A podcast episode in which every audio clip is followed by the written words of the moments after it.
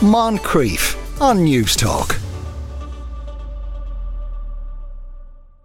Now, I mentioned an iceberg to you, and I don't mean to worry you, but the world's largest iceberg is on the move for the first time in 30 years after getting moored and subsequently unstuck near the Antarctic mainland. But just how big is this giant and do we know where it will travel towards? Joining me now to unpack this is Professor Paul Dunlop, a glaciologist and research director at the School of Geography and Environmental Sciences in University uh, Ulster. He joins now. Paul, how are you today? Yeah, hi. Doing well. Thanks for having me thank, on. Thank you very much for joining us. Can you tell me a bit about this? Like, you know, how big is it and where is it at the moment? Yeah, it's it's a it's, well, it's the biggest iceberg in the world, uh, and it is currently um, moving sort of northwards out of the Weddell Sea. So, for people who don't know where that is, um, if you go to the tip of uh, Argentina and you go sort of more or less straight across, there's a long thin peninsula that comes off Antarctica called the Antarctic Peninsula, and it is just currently uh, sitting east of that in this sort of large sea that's sort of semi-frozen, and it's sort of broke loose and it's moving north towards an island called Elephant Island into the South Atlantic Ocean. I think we heard about Elephant Island. It featured back in, in, in all those, the, the, back the Falklands conflict. It was kind of cropping up time and time again around that time. So people probably have an idea where it is. Where did this iceberg come from? So it has um, come from a very large feature on the seaward side of the Antarctic ice sheet known as ice shelves. And this one has specifically come off an ice shelf known as the Filchner-Ronne ice shelf, which is a huge feature. It's 430,000 uh, kilometers squared, and it sort of sits in the, the Weddell Sea. Uh, and it's these these ice shelves are huge um, layers of ice that have been built up through time by ice that have been flown from glaciers that are grounded on on the Antarctic ice sheet that are flown out into the sea and built up through time. So that's where its home is, right. the Weddell Sea. And then it, it, kind of it broke away from this. Was that very dramatic? Well, I mean, I don't think it was. It's probably the cracking might have been dramatic if you were sort of standing on it because there was a. I know there was a Soviet uh, uh, Antarctic station there, and, and when first cracked, and they had to uh, move out of it, or I think it drifted off a little bit, and their stuff had to be rescued later. But I mean, not long after breaking off, it got grounded, and it's been stuck there since the early 1980s, and it's just been moving not very much since that time. I think since the 1980s, it has moved about nine times over very short distances, but it's on the move now again, and it seems to have broken free. Uh, and if it and if its keel has come away from the seafloor and it has become unstuck, then it will basically drift northwards towards sort of large right. island. Okay, just remind me again how, how big it is. Would you, did I hear something like twice the size of London?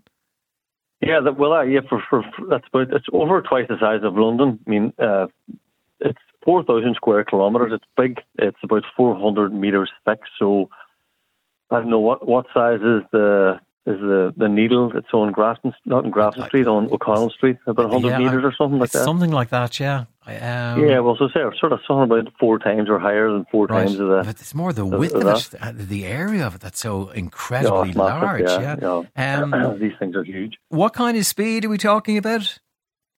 Oh, very small glacial. at the moment. You know, yeah, yeah, glacial speed. I mean, because I mean, because what's causing this to move is basically ocean currents and winds. So it has to catch the wind, and it also has to catch the currents, and it's sort of drifting north out of the Weddell Sea uh, at the moment. And I think once it catches into the sort of sort of circumpolar sort of um, uh, uh, what do you call them?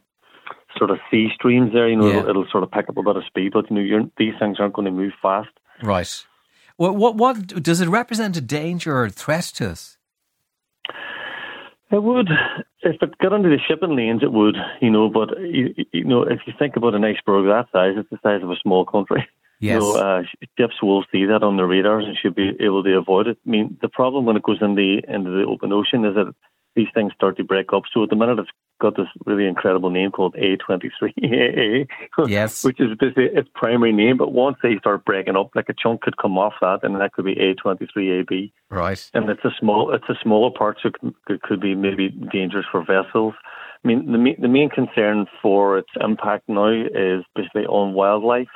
If it becomes regrounded again towards the the shallow areas of the sea off Elephant Island because this thing is so big. It would disrupt um, uh, feeding habits for birds and marine mammals that live on Elephant Island. Is it important to? It, it wouldn't be seawater, sure, sure wouldn't it? It would be um, actual uh, non-salinated water. So, is that does that carry have a bit of an impact to it as well? Well, uh, I mean that would be fresh water. That's correct. Yeah. I mean it would desalinate. It would desalinate the ocean locally, but you're you're talking about. I mean, it's the South Atlantic Ocean, so I think it would be minimal uh, over a longer period of time. I think it would quickly become salinated again. I think the main thing is that it's so bad, it would basically block access to. Um, you know, uh, recognized feeding zones. So if you're a bird and you know where to go for food, and you go out and you fly out, and there's a huge berg sitting there, you might not know where to go. I think that's mo- more of the problem. Right. and do we have any idea why this is happening? Are there any theories on that?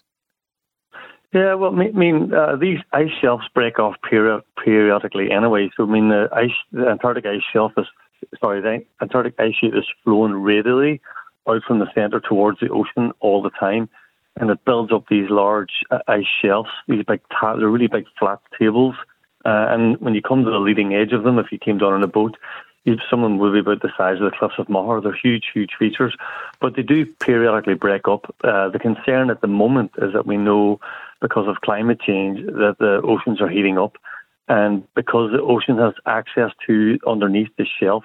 Uh, there's more concern now that basically rising ocean temperatures are going to make these features more destabilized and break off more frequently. And it's important for us as scientists to understand that because what ice shelves do, ice shelves are like large buttresses that, that hold the terrestrial ice, the ice that's on the landscape, back on the Antarctic uh, landscape. And that's really important for sea level rise because once the ice shelves break away and float off into the ocean, all that land based ice flows out into the ocean very quickly. Okay. And that can push up sea levels.